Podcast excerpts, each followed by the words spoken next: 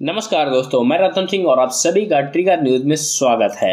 अमेरिकी राष्ट्रपति बाइडेन की चेतावनी, यूक्रेन से तुरंत बाहर निकले अमेरिकी नागरिक। यूक्रेन के मुद्दे पर अमेरिका और रूस के बीच लगातार बढ़ते तनाव के बीच राष्ट्रपति जो बाइडेन ने नया बयान जारी किया है, बाइडेन ने अमेरिकी नागरिकों से तुरंत यूक्रेन छोड़ने को कहा है। समाचार न्यूज़ एजेंसी ने अमेरिकी राष्ट्रपति जो बाइडेन के हवाले से यूक्रेन संकट के मद्देनजर यह बात कही है, इससे पहले यूक्रेन संकट संकट पर बैठक बुलाने का अमेरिकी प्रस्ताव संयुक्त राष्ट्र सुरक्षा परिषद में पारित हुआ था। इस दौरान यूएनएसएससी की बैठक में उस वक्त माहौल गर्मा गया जब अमेरिका और रूस के राजनयिक सीधे तौर पर बहस में भिड़ गए।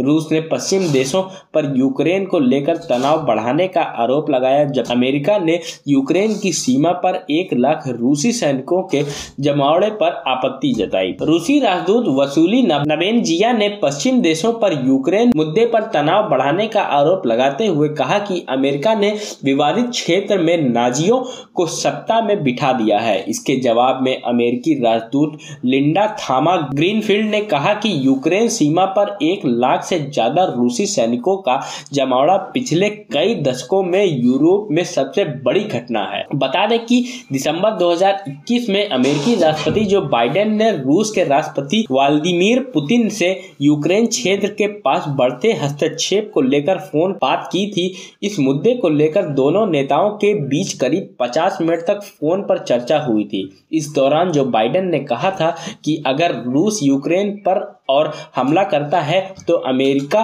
उसका सहयोगी जवाब देगा। उसके सहयोगी जवाब देंगे। आप सभी का इस पर क्या कहना है, हमें कमेंट बॉक्स में ज़रूर बताएँ। अगर आपने चैनल को सब्सक्राइब नहीं किया है तो उसे भी सब्सक्राइब कर लें। तब तक के लिए जय हिंद, जय भारत।